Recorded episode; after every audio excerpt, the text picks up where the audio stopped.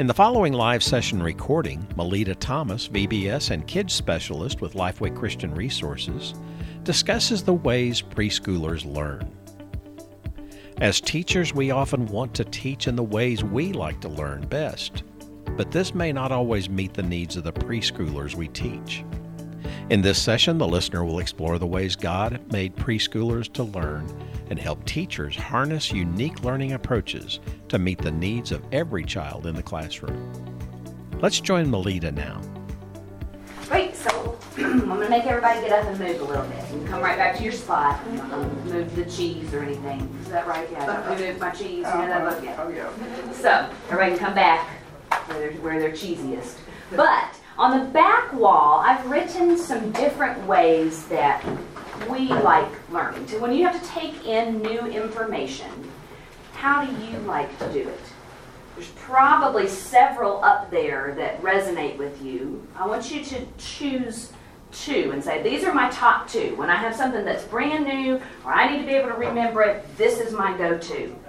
And I've put um, two post-it notes on top of your handout. So we're going to get to vote.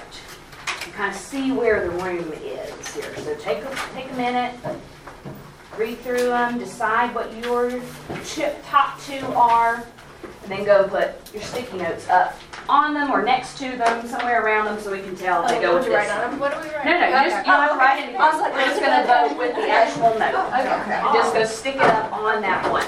Okay.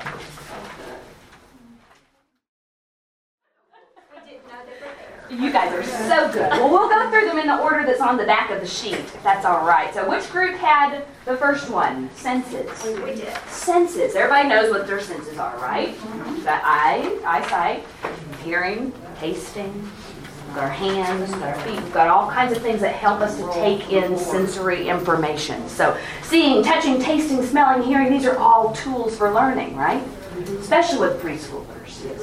Especially. This is what makes it so much fun. This is a this is part of the learning process. Ever wondered why a baby takes something and puts it in his mouth automatically? That's part of the way God made little ones to learn. You take it all in. You experience it with everything you've got.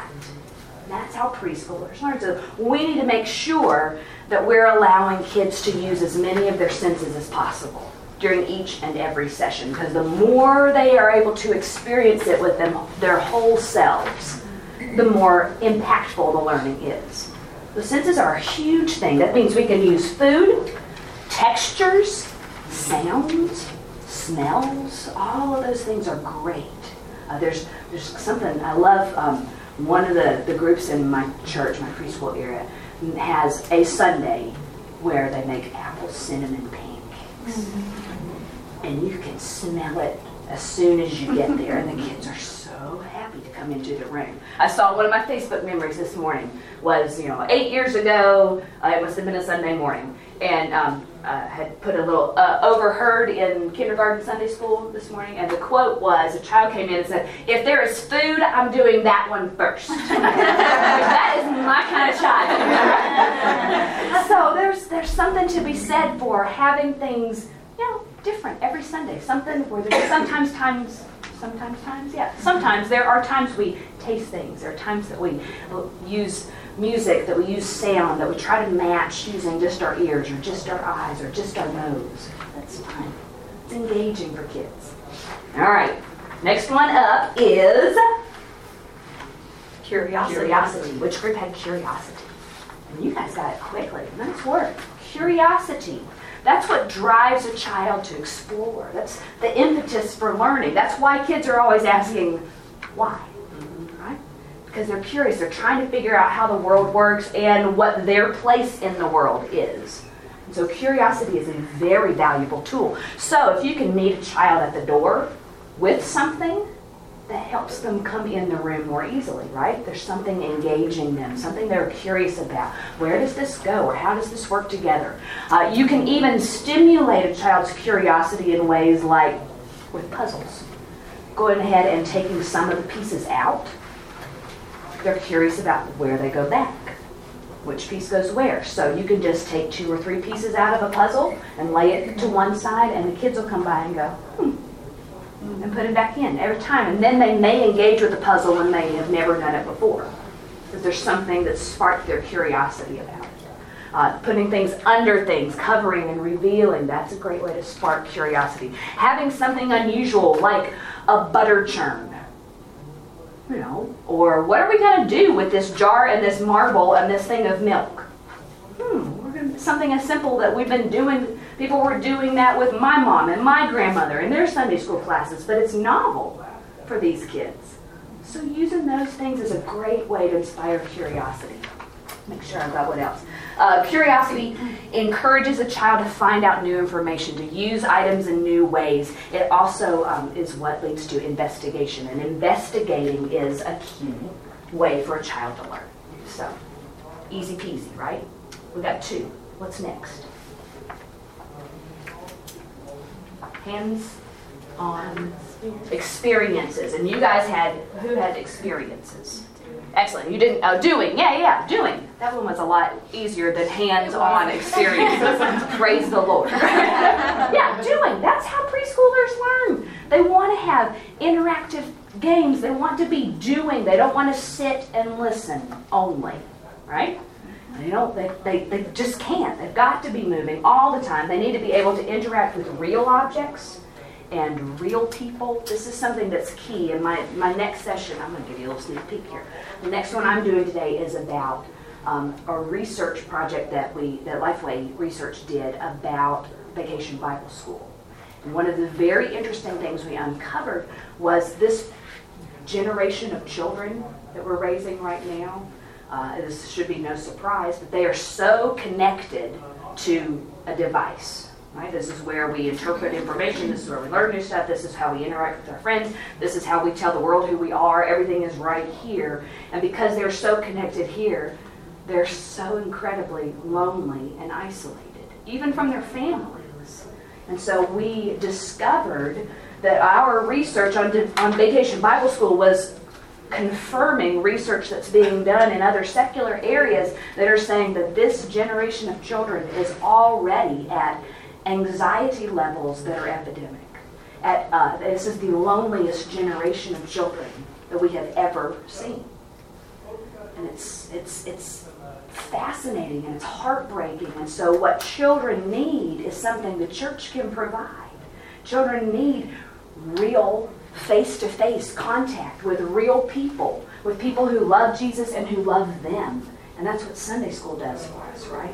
An opportunity to build a relationship. I just got a message about a sixteen-year-old that just took his own life, and you know, I mean, that that just kind of speaks to the you know the loneliness. Mm-hmm. that, that they're so isolated. There's uh-huh. nowhere else Can't to go. Talk to anybody. Mm-hmm. Yeah. Mm-hmm. We have a real, a real, well, a privilege of getting to do that, and so. Um, While I'm a, a big fan of technology and I love the way it's made our lives easier and I love the way that it's a great tool to use in my classroom, I keep, try to keep it really to a minimum because I don't want ever a screen or a device or a video to take the place of a real-life interaction because uh, to me, especially for a preschooler, the lesson is not what's in the leader guide. I'm the lesson. I'm the teacher. I'm demonstrating who God is in a very physical, tangible way to a child. So the way I love, the way I watch, the way I listen, the way I interact, the way I demonstrate that love is, is real, it's tangible, it's important foundationally for a child's spiritual development. And so that doesn't happen through a video, but that can happen through us. And so that's that's cool. That's a privilege. And, and giving kids the opportunity to have these real-life interactions, these hands-on uh, experiences really helps to drive learning in a, in a perfect way. Because this is the way that God wired preschoolers to learn. So I got a little ahead of myself because that kind of ties into relationships too. But we'll get there. Uh, hands-on experiences. This is what's uh, encouraging a child to actively learn. They need to interact with real objects and real people and do things for themselves. And this is what's going to allow a child to apply learning. Uh, so make sure that we're not doing things just for the sake of doing them. It's not just an activity. That has no teaching value just to do something. We've got to help the child connect it to real life. Uh, I can remember a, a time when uh, teaching two-year-olds. And Laura was the little girl's name, and Laura um, had been, uh, she was a regular, she was always there early, we were always interacting. Laura's mom came to me one day and said, I need, I need to tell you a story. She said, I was um, hemming or, or mending something on, on Daddy's pants, Daddy's, you know, hemming up or replacing a button or doing something like that. But I was sewing something for Laura's dad. And Laura came by and said, Mommy, what are you doing? And she said, well, I'm sewing the button back on Daddy's shirt. And she said, oh, you're working with your hands. That's what the Bible says. Good job, Mommy. And kept going. And she said, all of a sudden, like, it made sense, like, how real God's Word was to my two-year-old. Because she was connecting the activity. Look at that. You are good. You just say it out loud and it shows up. I'm amazed. Oh, I'm like, that's fantastic. Wow. We're going straight to joy with your prayer request. You got a direct line. That's okay. I love it. I love it. Anyway, oh, Laura's mom was like, this is, this is amazing. I never understood how she's learning so much. And so it was connected to what the, what the learning. She heard her teacher saying it over and over again. You know, you're working with your hands. The Bible says, the Bible says that. You're doing what the Bible says. And even a two-year-old then was able to connect this activity with a Bible truth. It was learning because it was applicable. It was a hands-on experience. And she's able to translate that into other settings outside of church. That's cool. That's something we can do for our kids, too. So, hands-on experiences, doing, that's it. That's great. Um, what else? What's the next one? Satisfaction. Satisfaction. This one's huge. Satisfaction is, is kind of hard to understand at the, at the beginning to me. It's kind of like, well, hmm, why is that one important? Well, because a kid needs to have an experience that they are able to do themselves and complete. To see to completion. And a lot of times their idea of something being finished is not the same as my idea. You ever seen them painting and they go, and they're, I'm done. Well, you're not done. You didn't paint anything. It didn't look like anything. You only used one color. You're not done. Or especially we see it like in V B S when we're making a craft and they all look the same. You know, then you then you know, okay, that's probably something the teacher did and not something that the child did. So it's important for a child to have an activity that allows him or her to work until he or she says, I'm finished and I'm happy with this. Uh, it's important for a child to be able to do the puzzle by themselves, not for them to get so frustrated that you step in and do it for them. You need to step in and guide them and help them know, okay, try, have you tried this piece? Well, show me where you think it goes. If it's not the right place, how do you tr- why don't you try it here? Or you're really close. Keep turning it until it fits. Offering them guidance without taking over and doing it for them because they need to be able to reach satisfaction with the job that they're doing. If they don't, guess what? That's when you have kids who go, I can't do this. You ever had a four-year-old tell you, I can't draw. Will you draw this for me? Okay. You can draw. God made you creative. He made you able to do it. And you will do what is exactly right for you. And it doesn't have to look like mine. And it doesn't have to look like his. And it doesn't have to look like your big brother's. It looks like what you want it to look like. They need that satisfaction because they're going to end up coming, encountering another challenge the next day, the next minute, the next week that's going to be bigger than this one. And if they have been deprived of that ability to do it themselves, they're not going to be prepared for the next challenge. So growth is stunted that way.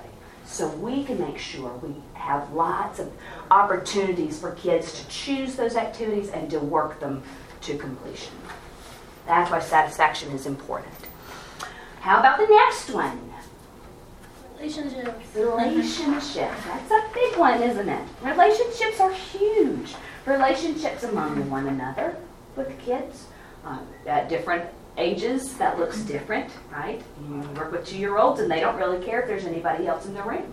They're not going to play with someone. They're going to play next to them. And we're lucky if they're able to play next to them for a long time, right? Without there being some kind of scuffle, right? So our expectation then in that scenario is to make sure we understand how God made those kids to work, right? We can't expect them to share. They can't share. But we can help them take turns, right? We can help them to develop healthy relationships in their peer group. We can have healthy relationships between adults and children. And that's really, really important. Because not all kids have healthy relationships at home, right? So we need to make sure that we're providing them examples of godly women and what that looks like and how we interact with and how we treat one another with respect, how we demonstrate love. Uh, by respecting a child as a whole person, not a little person who one day is going to be a whole person, right? Their feelings are important. Their needs are important. Their words are important. And we get to take the time to kind of block everything else out. And let's focus. That's why I love having every teacher responsible for an activity in the room. And it's, it's happening all at the same time because my interaction with a child may be different than yours. When they come to you, you have an opportunity to find out what's been happening in, in your day. What was school like this week? Or, or you know, tell me about, go- I saw on Facebook that you guys went to the splash pad. What was that like? Having an opportunity to really connect and get to know kids. And, you know, kids will tell you everything. And you may find out things that you probably shouldn't know, right? But you can use that information then to continue building a relationship with that family. So use them as your little spies. That just happened. Did it really? The deacon, the child came in. This just happened Sunday. He's four, and we were ha- having a birthday party for one of the little girls, and he said just out loud, "My dad sleeps in his birthday suit." Oh! And I said, "What?" She said, "My mommy said my dad sleeps in his birthday suit." So I couldn't wait to get in front of him. Right to that deacon and I said, to the deacon, I love it. Your birthday said, well, that was very fun. I love it. That's fantastic. Yeah. I love it. Uh, as we're developing relationships with with kids, it's these it's these relationships, these conversations, these interactions uh, that's helping the child make more sense of the world. And, and their place in it. They're allowed to, to discover that and see that interaction, even when they're in a great home with great parents. It's important for them to know, to start uh, building foundationally a concept of what the church is and what it means to be a Christian. And they only get that when they have interactions with other Christian adults. So we're getting to model that for them as well. Next up. Oh, wait, I should also say this, because this is kind of in my V B S world. Relationships are why it's so important for us to learn kids' names, and correctly. And if it's a name that comes from a different culture than yours, it's important to learn to spell it and to say it correctly, because a name is a name. And my name is unusual. Melita is not one that I encounter very often, and I do not like being called Mel or any other, you know, shortening of it, because my name is Melita. And so, to me as a kid, that was really important, that somebody get it right, and they say it with a T and not with a D sound. It's not Melita, but Melita. That's important. And so, a kid who's like me that has maybe a strange name, learning that name and using it correctly is important. Uh, like in V B S, you're learning the kids' names, they wear the name tag, and then you don't know who they are day two. I mean, I understand that's hard to do and to remember. And there's some tricks like, help me find your name tag. Mm-hmm. Oh, good morning, friend. I'm so glad to see you. And once you figure it out, then you can start using their name. But by day three, make sure you're learning. Make sure you know their names. Make sure you know who they are. Make sure you call them by name, because they may see you in worship, or they may see you in the grocery store. They may see you somewhere else. And it's really important that they know. I, my teacher knows me because she knows my name. Anyway, soapbox off of that. On to the next one. Imitation. Imitation. This one's great, isn't it? This is another way we find out a lot of yeah. stuff, because, you know, you kids going and opening the the um, refrigerator, the little play refrigerator in home living, and they what do they pull out? Do they pull out a brewski? I, sometimes they do. Do they mix up a drink? Sometimes they do. I mean, you find out all kinds of stuff just by imitation, because kids want to find out what's going on in the world. They want to figure out how it works, so they're going to play out everything they see. That's why it's important for us to have things like home living furniture that's appropriate for the age of the child. But a vacuum cleaner, a mop, a broom, uh, a, a a pot and a few cups. I mean, it doesn't have to be a lot, but we need to make sure they have opportunities to play out things that are familiar to them so that they can imitate it. Because that's how they learn. They're learning how those things work together. Um, uh, this also becomes really important for us because, uh, you know, from, from my words from my mouth coming out of my child's mouth. That happens all the time, right? So we need to be careful that what we're doing in the classroom is the kind of things we want the kids to do. So if we're not going to let them sit on the table, we can't sit on the table either, right? And if we, you know, we don't allow them to have a drink unless they brought enough for everybody, then our coffee needs to be finished before Sunday school. Those kinds of things, because they're watching and they're seeing and they're imitating, and they're gonna. We are the ones we want them to imitate. So our our behavior, our actions, those kinds of things need to be modeling what we want in the classroom as well. Next step. Play. Play. The short and sweet one. I love this one. You know, play is a child's work. Plain and simple. So when. Uh, when the deacon comes down the hall and looks in the window, I want him to see play. I want him to see it, see us at play. And I kind of also want him to say, all y'all do is play in there. So that I can stop him and correct him. Yeah. Say, ah, what we're doing is important work. What you don't understand is that as we were doing this, we were helping them connect. We were giving them uh, chances to experience the world and to see how it works. And we were connecting that learning right back to Bible truths. And of course we were playing, because that's how a preschooler learns best. It's important work. And it's, it's for that reason that I don't know why anybody would sit in an adult class. Why you don't have people beating down the doors to try to teach preschoolers. Because it is fun. This play is great. And play is a time when we get to build relationships. We get to experience things in a, in a sensory way, in a hands-on way. We get to make application through it. We get to try and fail and succeed all at the same time. It's a fabulous tool for teaching. Uh, through play, a child is learning concepts. They're applying concepts. They're accepting responsibility. Learning what happens when I kick down his block tower. I have to help build it back. Uh, taking responsibility for the room and putting things away and treating things with respect and treating one another with respect. That all happens through play and those interactions. Learning how to communicate with others. Learning how to get along. How do I work with adults and how do I work with peers? All that happens through play.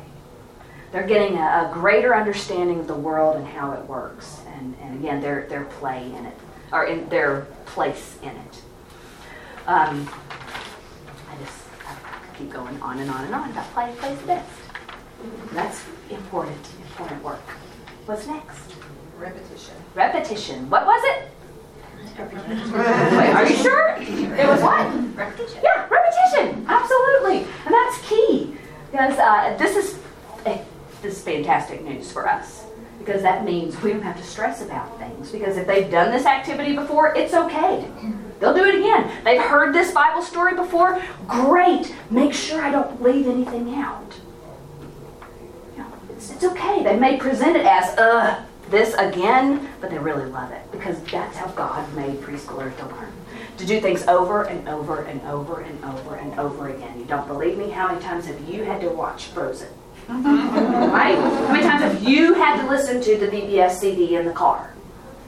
Because it just keeps going. They want the same thing over and over and over and over again. That's great for us because it gives us a chance to reinforce every single time. There's a God who made you. There's a God who loves you more than anything. There's a God who sent his son for you. Those in foundational ways, we get to teach that truth right up until we have to send them on to children's ministry. We've done our job well by repeating these kinds of truths over and over in every session. Uh, this is, is what allows a child to really begin to grow and to learn because they build on a success. They do it again and again because after they've had success, and they do it again and they have success, and they do it again and have success, man, this is fun. I'm going to keep doing this. Mm-hmm. So we provide these kinds of opportunities for them. It's comforting to the child to know what to expect. It's empowering to the child to experience it again and again and again because they know what's coming. They know, you know, kids kind of get dragged around a lot and stuff happens to them. They don't really have a choice in much of anything. And so repetition allows them to feel like, yes, I got this. I know how this story ends. I know what's coming next. It might be scary, but I know how it ends.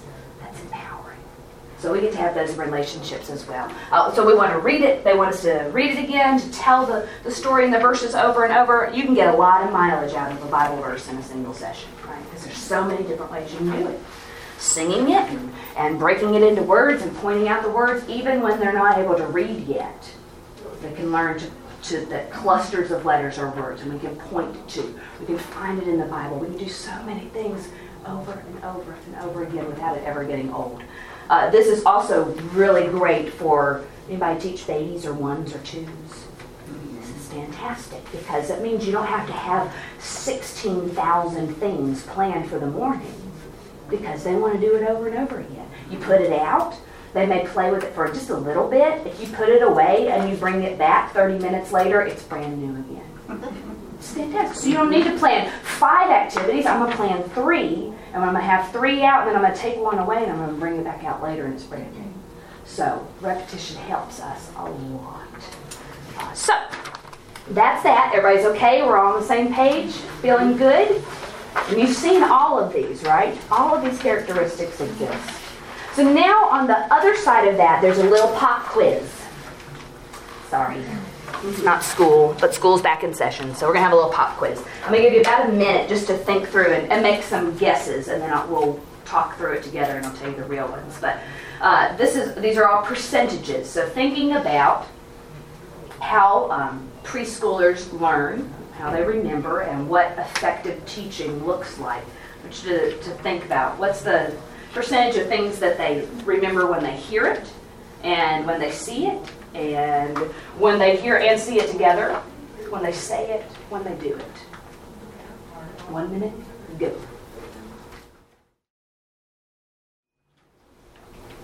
Okay, everybody feeling good? Confident you've got the right answers? Me neither. This is this is just, it's crazy. It's almost an impossible task, but I think it's kind of eye-opening. So anybody want to venture a guess about uh, what we are able to remember when we hear something? It's just one time. Mm-hmm. Just one yeah, time just one here. time. Very low. It is very low. Uh, when it, when for us, we remember about ten percent of what we read and twenty percent of what we hear. So hearing for preschoolers is about, you know, about twenty percent retention, hearing it. And, and this may be, you know, you, uh, you're just, I'm just talking at you. And I can say it a couple of times, and you may remember it, you may not. So very, very low. How about uh, next what we see? Higher. It's a little bit higher. twenty-five percent? Very close. It's thirty percent. So what you see, you remember, so that's great for those of us who prefer to read a book, like to see it. It's helpful. How about together, when we are able to hear it and see it? forty. It's actually higher than that. Really? It is higher. Cool. thirty plus. It's about twenty is fifty. It's, yeah, it's fifty percent. Yeah. Yeah. Good job, Matt. Yeah. Yeah, fifty percent. So that's a good combination.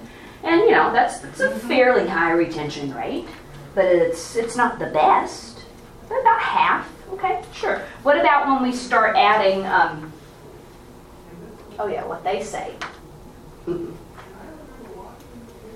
Goes up a little more. About sixty percent. When they're able to tell you what they know, yeah, then they're remembering it. They're able to say out loud. We get a little, little bit higher. How about, um, this last one, remembering what they do? seventy-five.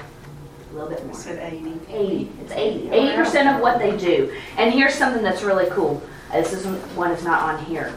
But we remember ninety-five percent of what we teach someone else. So if you can ever get a preschooler to the point where they're the ones that get to, to show a friend how this game is played, or they're able to, to help with reviewing, that's why reviewing is really important after a Bible story. For you to tell me what you've learned, and for you to help me to understand, like I've never heard this before. For you to be able to uh, to teach me something, man, then it goes way, way up. So you see, we, it's a combination approach. We don't want to just be spitting information out at them. We want them to be able to regurgitate it, but we also want to be able to let them get their hands dirty with it, for them to experience it, for us to connect it to their play, for them to learn in the best ways. It's a multi-layered approach. So that's kind of cool. Just just something for fun, just because I thought it was interesting. Um, it's been said that you never step in the same river twice. I don't know if Pocahontas said that, or, or I found Pocahontas-ish. Pocahontas-ish. But you never step in the same river twice. Why? Because the water is always changing. It's always flowing. It's not. It's literally not the same water that you just stepped in, right? Mm-hmm. Same way, you never teach the same child twice. Because the child you had last week is a different child coming in this week. Because they've had so many more experiences. They've seen something. They've done something. They went to school this week. They went to the playground this week. Something has happened that's different in their lives. Their minds are exploding and what they're taking in because of the, the age and the rate at which information is coming in in these first five, six years of life. It's astronomical. And so you literally are not getting the same child. So you need to be able to grow with them and get to know this child this week. What's happened in your life? What's made you different? What's exciting to you today? Because it might be a different thing. Who's your best friend this week? You may start out being one, and then by the end of the session, it's somebody else, right? I remember one child, two children, in my kindergarten Sunday school class who were best friends, but they also butted heads, you know, all the time. And so here they were as five-year-olds, girls, yes. So they were just like this, and they wanted to do everything together. But in group time one time, I don't know what the story was, but it was something about, you know, forgiveness or something, who knows. But I remember one child very clearly who said, and I called on her, and she said, "I know someone who needs forgiving." So by the end of the session, they were not best friends. But by the next week, they were again. Yeah. The kids are always changing and growing, and that's what makes it fun. And it makes us never get tired of teaching. And it's always a new experience. Got new kids every week. It's great. It's fun. I love it.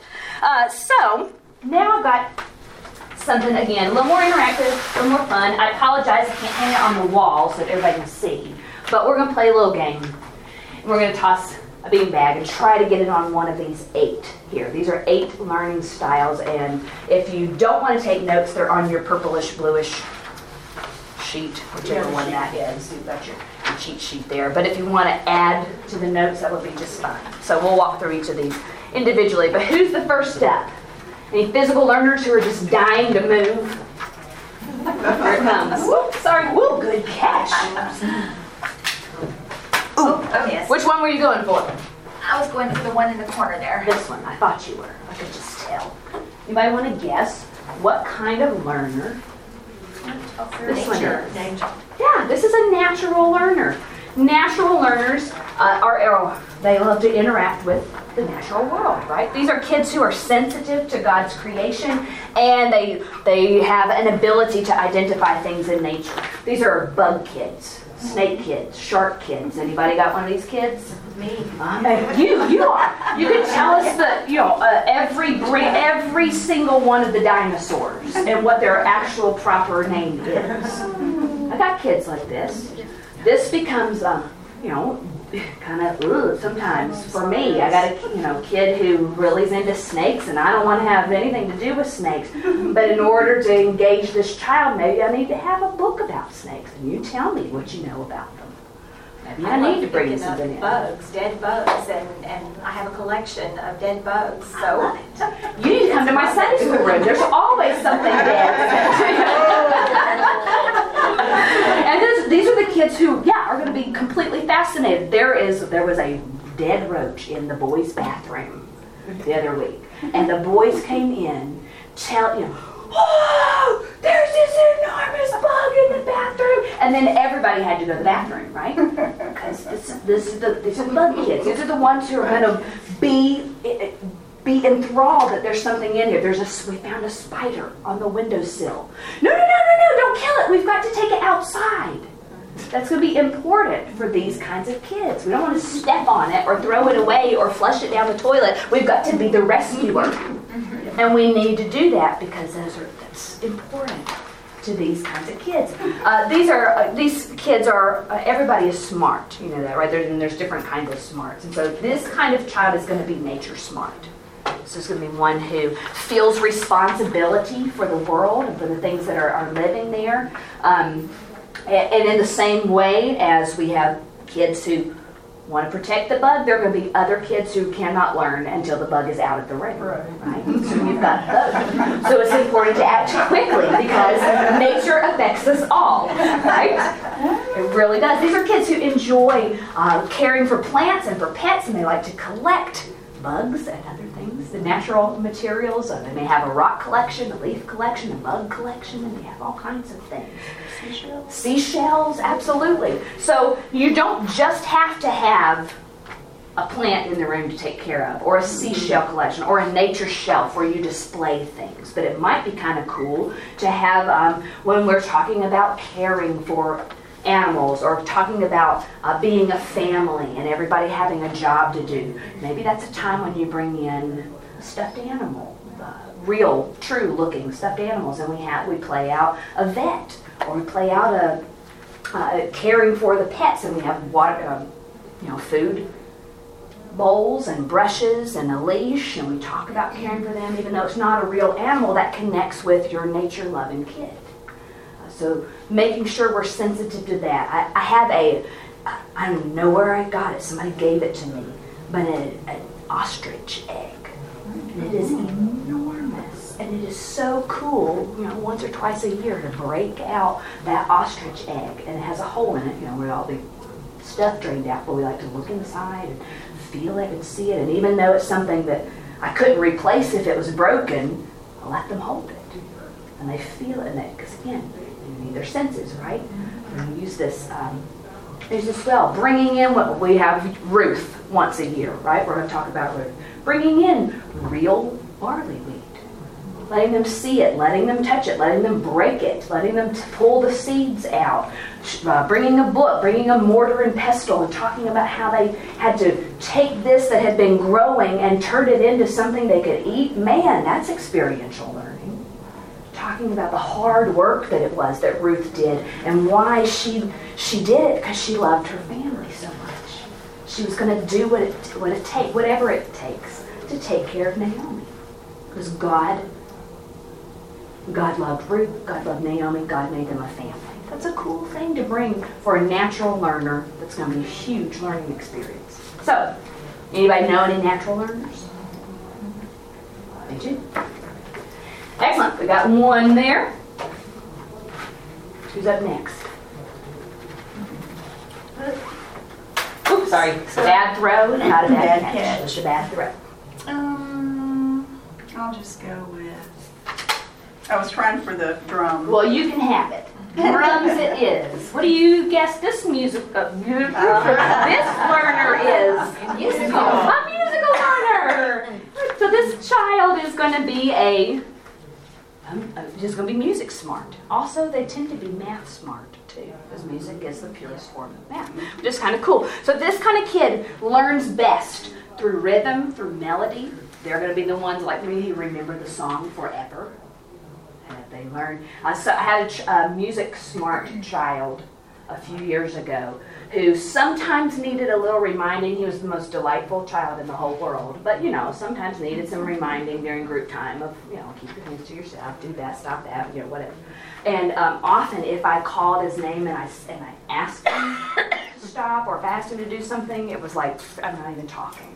One day I tried singing it to him, he responded immediately.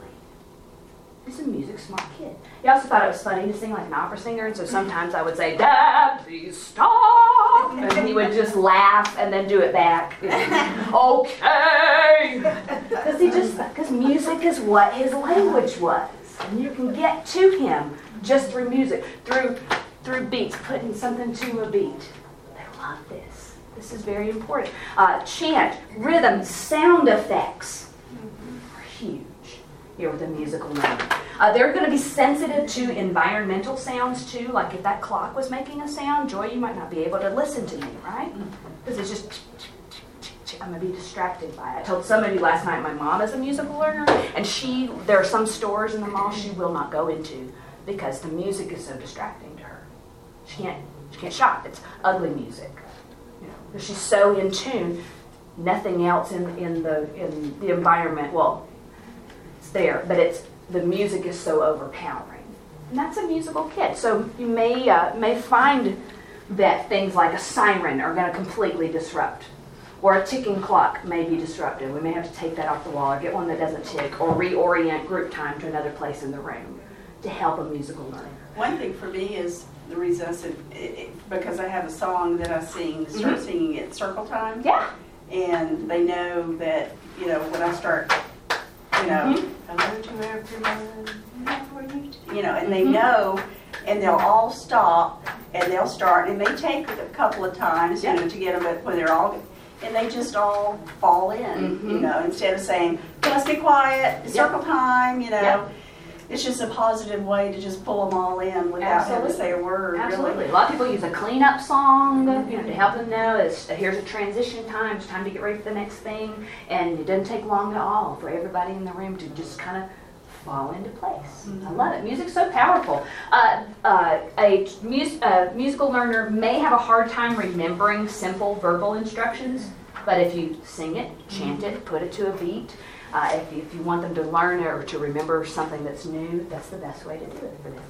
Uh, a, this kind of child gets really bored with long reading or writing assignments. So that gets to be a little bit of a trouble later on in school years. So that's a musical learner. Anybody know any musical learners? Yes. Okay, excellent. Who's up next? Whoop. I almost got your head. Okay, watch out. Here it goes. Yes. All right. What about this learner? Physical. Yeah, physical. Sometimes referred to as kinesthetic learner. So it's the same thing. This is a body smart kid. So they are hands-on. They need to put their hands on something in order to find out more about it. They're going to be moving all the time. This may be a child that needs the fidget spinner or the fit something in their hand that usually that doesn't make noise, it's not distracting to others, but they may need something to help them at times when they need to focus or they need to sit still. Um, these kids are often labeled hyperactive or A D H D, whether they are or not. That just tends to be the label assigned to them because it's very hard for them to be still. But that's okay. Uh, it, it, this is a kid, if you try to make them be still, that is the only thing that they will be thinking about. It's, I have to sit still, I have to sit still, I can't move, I can't move, I can't move. They won't hear anything you've said if you try to force them to sit. So why should we try, right? We just need to find a way to incorporate them. These kids are going to be well coordinated. Um, they may be good with their hands. Uh, they may be good at building things, fixing things, creating art projects. I mean, they just... because their whole body is their instrument. They're able to use it so well. They may be more of an athlete. They may not be. You can have physical learners who are not coordinated, who are not athletic. The best learning activities for a physical learner are going to be hands-on, right? It gets, the, it gets their whole body involved. So too much sitting, too much inactivity. For too long, they'll just tune it all out. Uh, these kids may also love to act things out. They may be very dramatic. They may uh, uh, enjoy storytelling, and the more of their body they can use in storytelling, the better. Okay, question. Yes. You have a child, and you know, even though you keep circle time to a very mm-hmm. little, tiny, you know, for different classes, but three-year-olds, mm-hmm. you know, if you have a child that just cannot sit still, cannot be still, cannot, you know, what is? Give us some, you know. ideas on what sure. to do in that situation. Sure. My first go-to is always to get a buddy, to assign a teacher, right. to, to be with them, to help, and to remind, or to let them sit in your lap, or to sit next to them, or to you know help keep things mm-hmm. distracted. I've also seen things like a koosh ball, or, or, or this is not a good example, but something that's small, and having a, com- a private conversation with the child and saying, I know that you, that you Your, you know, your body just needs to move, and that is cool.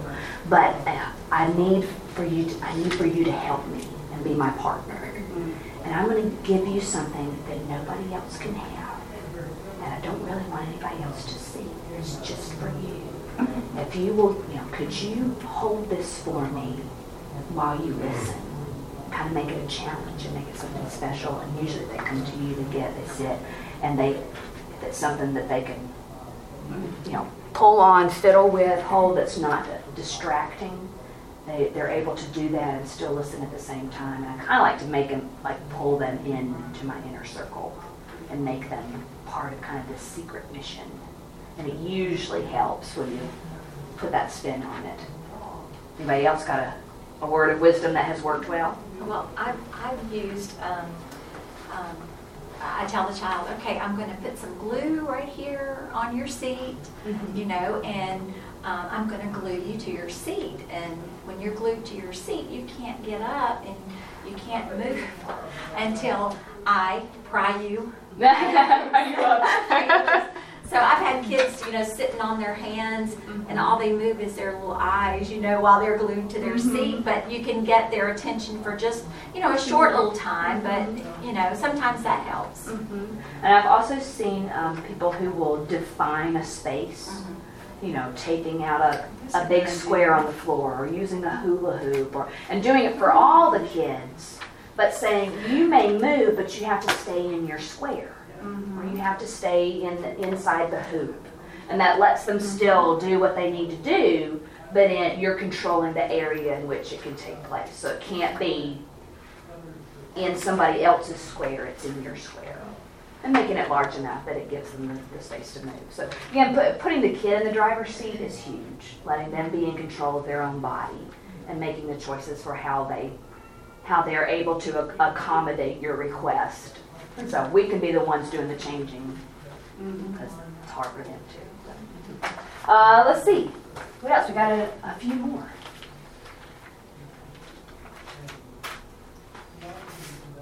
All right. Numbers and puzzles. What kind of child do you think this is? What learner? Logical. Yeah. Anybody know a logical learner? Anybody married to a logical learner? Uh, some, sometimes that can be crazy, right? Uh, logical people, they're going to love order, puzzles, lists, sequences. These are numbers smart people. Uh, they are going to love, um, quite often, classifying things uh, into categories. They may have a, a particular order. My nephew, I think, is a logical order, uh, a logical learner, and he likes to line up all of his Imaginext characters. That's how he plays with them, as he first puts them all in a line. And they have to go in a sequence, and all the Batmans have to go together, and all of the, the Spider-Man people go together. You can't mix them up. And he uh, loves to have different bins and sort them, and each each time I come over, it's a different kind of sorting that he has done. You know, and he may sort all villains together and all good guys together. The next time it may be by Marvel Universe, which makes no sense to me at all, but they do to him. But he's he's a classifier. He's a sorter. He puts things into a sequence. Uh, he's going to figure out a solution to any kind of problem. They want to know, how does this fit together in the world? Uh, they may also enjoy experimenting. What would happen if I did whatever? Sometimes the experimenting is not something we want, right? Uh, what would happen if I put this long block on top of this short one, and then I put this round one and I hit it? You know, can I make a catapult? Can it go across the room? They may try it because they want to see, again, how this works together. They're looking for, they're always asking why questions because uh, they're they're looking for answers, right? They want to find the order behind it all. So answer their questions as best you can and help them find answers to more difficult questions. It's okay to say, I don't know, or I need to go and do some, so I need to look that up. I need to see if I can find an answer, and I'll come back next week. Will you, re- will you remind me that I'm supposed to have an answer, and I'll have it for you next time? It's okay. They, They want, but they want to know. And so it's important when we say things like that that we actually do it, right? Um, here's a caution for you. A true logical learner is going to have a really hard time functioning in, in chaos or confusion or disorder. And so if you are a hot mess or if your room is a hot mess, mm-hmm. guess what? This kid can't learn. So we need to make sure that we keep the chaos and the clutter to a minimum. We need to keep uh, to make sure for a logical learner that the things in the room pertain to that session and not to last week's or not to last year's, you know, because it's important for this kid that things have an order and make sense and, and feel like it's not crazy all around them. Um, what's next? Anybody? Or you want me to start picking? Anybody else need to move? All right, here she goes. Boom, she got it. What do you think about this one? Artists. Yep, these are artists. So what kind of a, a learner? These are visual. Yeah, an art smart person or a visual learner, they learn best through pictures and through images. Uh, these are the kids who, as you tell a story, are going to create a picture in their mind of what this looked like. So I, I always, when I'm telling a Bible story, I don't show my picture while I tell it, because I, I have so many visual learners who want to create the picture for them in their brain. You ever read a book series, uh, and you've read them all, and then the movie comes out and you're disappointed? Because that's not what they looked like, or that's not what that was, or he is not nearly as handsome as I thought he was, or he's more handsome than I thought. You know, we, we all are doing that, but a visual learner is doing that to the extreme. And so as you're telling a story, they're going to have seen in their mind that there was, uh, you know, Jesus was sitting on the mountain teaching people about God, and so they see the mountain and the flowers and the grass and the tree, and there's a bird that went flying by, and it was a sunny day, but it had some clouds. That's a visual learner. They're going to see it all. It's going to be very real. And so if you show them the picture, they're going to wonder, why was this guy mad? Not, and they won't hear anything about Jesus read from the Bible scroll, words that were written about himself. They're going to be focused on this dude here. Happens every time. So allowing them to make that visual image for themselves and then using that image to reinforce or to review is great for visual learning. What else? Um, these people may also be known as daydreamers. They're going to be able to, to envision all kinds of fantastic things. They may enjoy mazes, puzzles.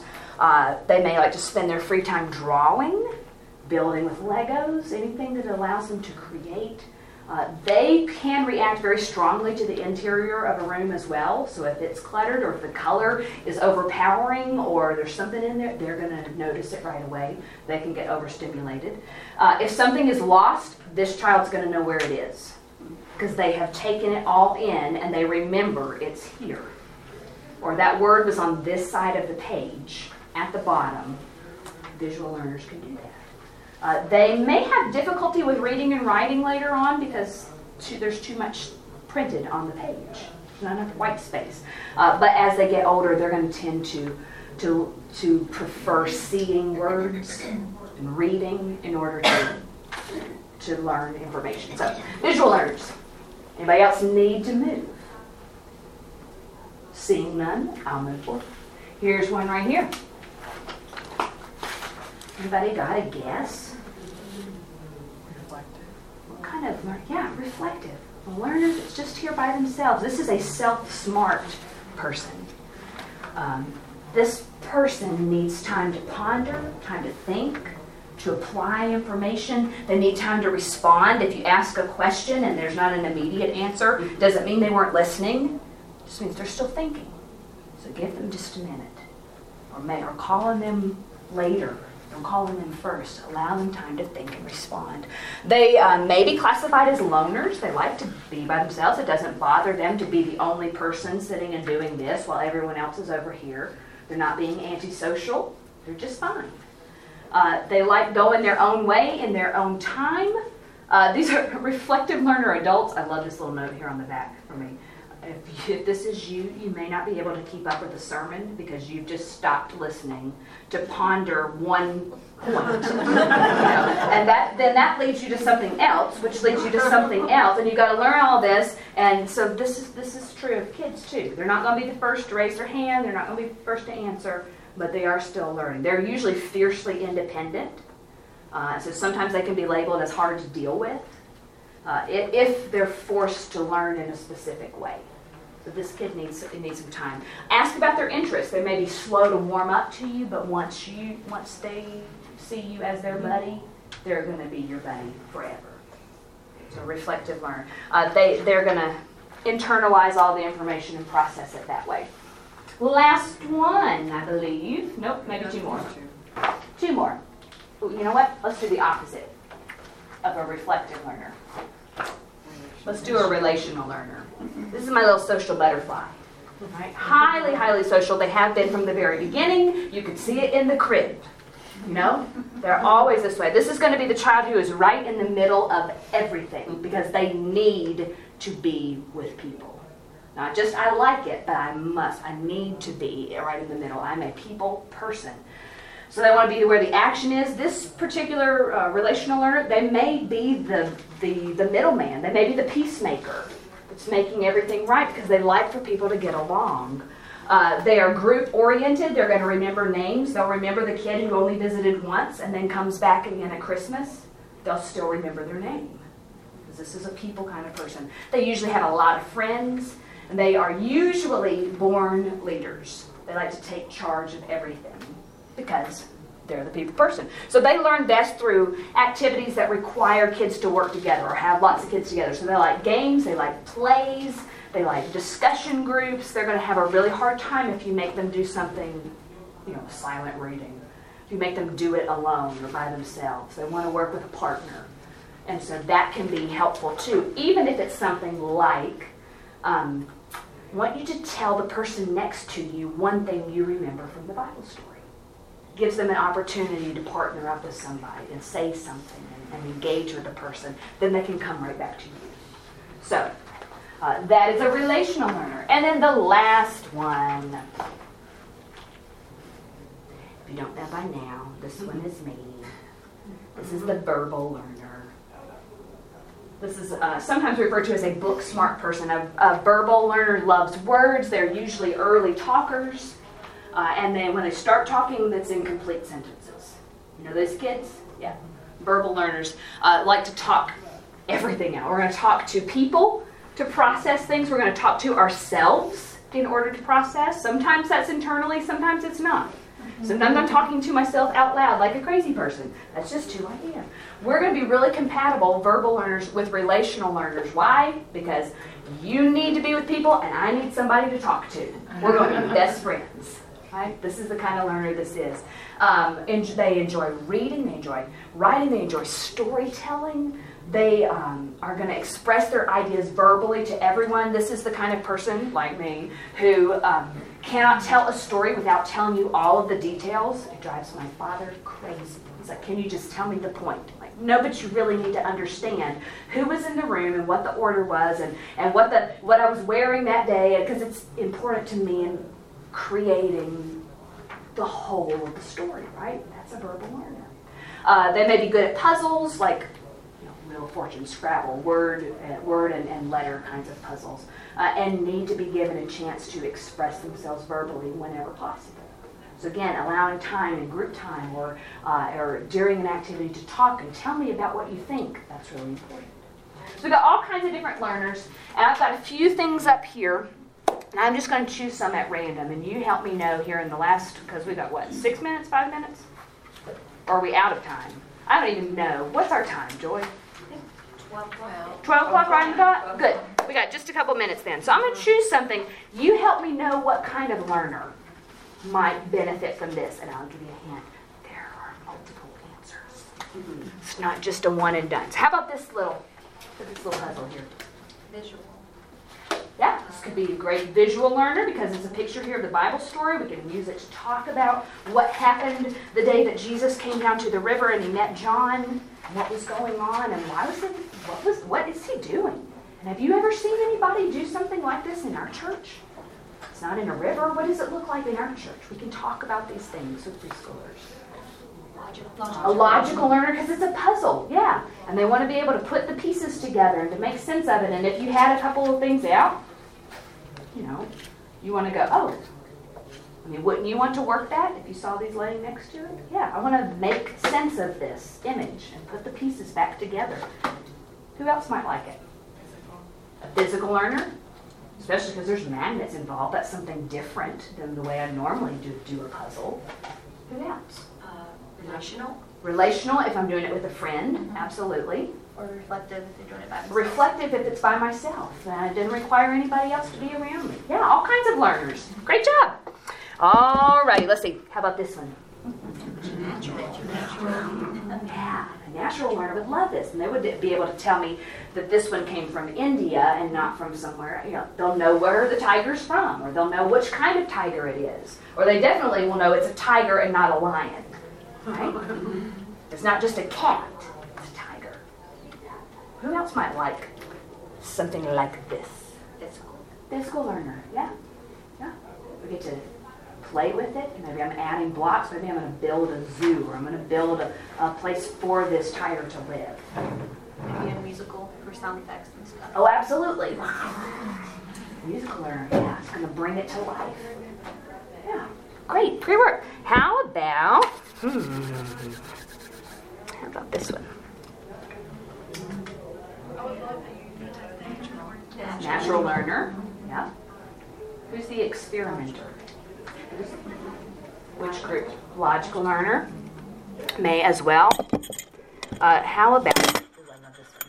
How about this timeline? This is my favorite thing. This came out, I don't even know what year this was in my pack, but I have saved it and use it every Christmas with my kindergartners because it's got the pictures. The whole, you know, when we have a whole month that we're getting ready for Christmas, we get to put the, the Bible story on each day in the place it goes. Logical learners, absolutely. Visual learners, yeah. You get to see a timeline of when things happen, and it's so helpful when we have Isaiah, and then we had to wait three hundred years, but that we have no concept of time in preschool, but we can see this was a long time between the time when God told people he, Jesus was going to be born, and then the time he actually was born. Man, that was a long time. The people had to wait. There's a different level of understanding now for a preschooler that they weren't able to have before because they could see it mapped out. Yeah. And let's see. How about...